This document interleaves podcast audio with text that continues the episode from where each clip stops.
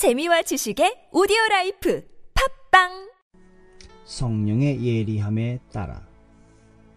마태복음 5장 23절 말씀. 예물을 제단에 드리려다가 거기서 내 형제에게 원망 들을 만한 일이 있는 것이 생각나거든.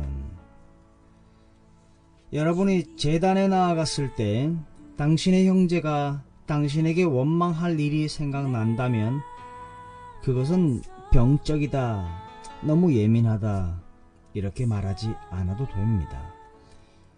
성령에 의해 당신의 의식 속에 먼저 가서 형제와 화목하고 그 후에 와서 예물을 드리라 라는 말씀을 떠올린 것이지요. 성령님께서는 아주 사소한 일까지 교훈하실 때 성령의 예리한 감수성을 거스르지 마십시오. 무엇을 하든지 성령님 어떻게 할까요? 갈까요 말까요? 성령님 말씀하시옵소서. 무엇을 할까요? 하지 말까요? 할까요? 물어보십시오. 주님의 지시는 아주 간단합니다. 첫 번째로 마태복음 5장 24절 말씀에서 먼저 형제와 화목하라.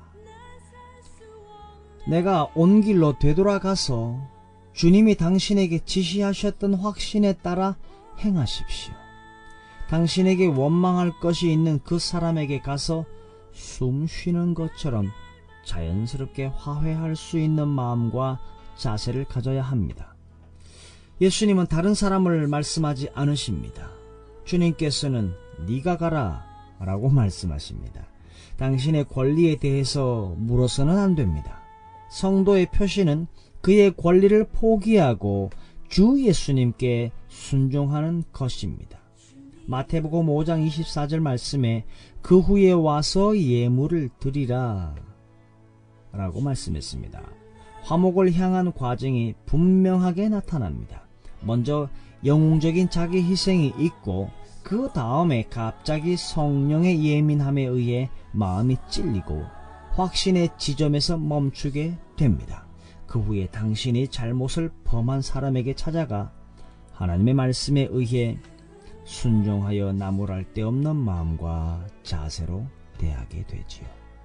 그 후에 아무 거리낌 없이 참으로 기쁘고 진실한 마음으로 당신의 예물을 하나님께 바치면 기뻐 받으시는 것입니다.